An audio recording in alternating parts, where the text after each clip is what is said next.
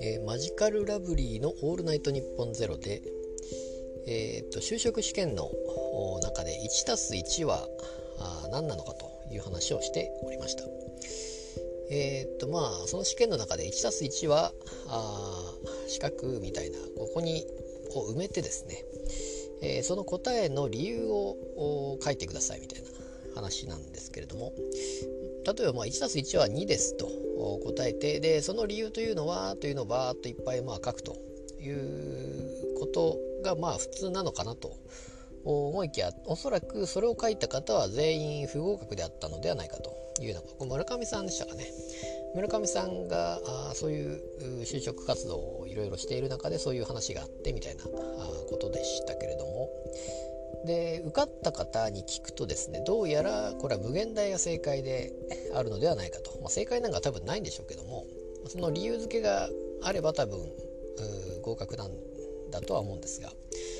あの 1+1 はあの、まあ、可能性は無限大であるという例えば人間、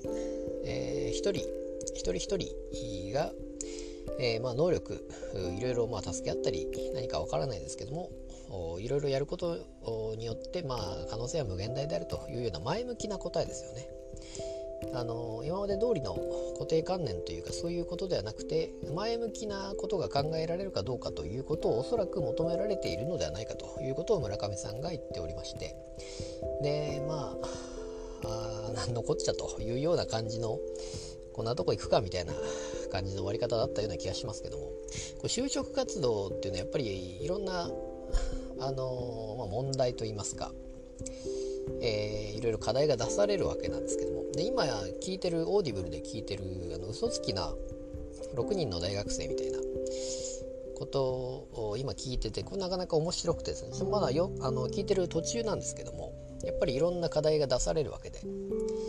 えーまあ、その中でもいろんな課題の中で、えー例えばその小説でも言われてましたけどもその TOEIC が何点かみたいな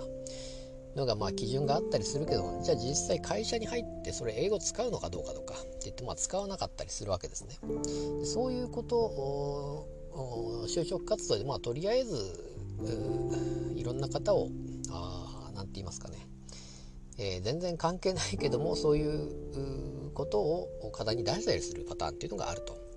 いうことであったりまあえー、と就職活動っていうのはまあまあいろんな課題があるわけですけどもでまあその時の状態というか課題というかそれよりもあのまあキングコング西野さんが最近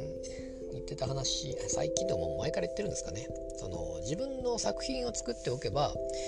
あの自分はこういう人間ですよというのをパッと見せれるような作品をまず持っておく必要があると。特に職人であればアーティストであれば、えーこれ私が作りましたと、まあ、あれ俺みたいな感じではなくてちゃんとですねこれは私が作った一人で例えば作ったものであると、えーいうことであったり、まあ、この作品の中のこれをやってますみたいなことが言えるようなあものを作っておかないと、えーまあ、それが、ま、何にしても基準になるんではないかということを言ってまして。なので就職活動的にも多分その辺を今までじゃあ何をやってきたかっていうのを喋るというよりももう見せると。あでもそれがまあ面接なんですかね、えーまあまあでもそういうのを、えー積み重ねて持っていくことが必要なのかなと思いますしじゃあ自分に置き換えると何なのかとなってくるわけですけども、まあ例えばブログであったりというところを、んまあ、読んでもらう。よくまあブログを1年分読むとどういう人か分かるみたいな話がありますけれども、えーまあ、ブログというのはやっぱり積み重ねて、えー自分を表現するようなものなのかなと思っておりますので、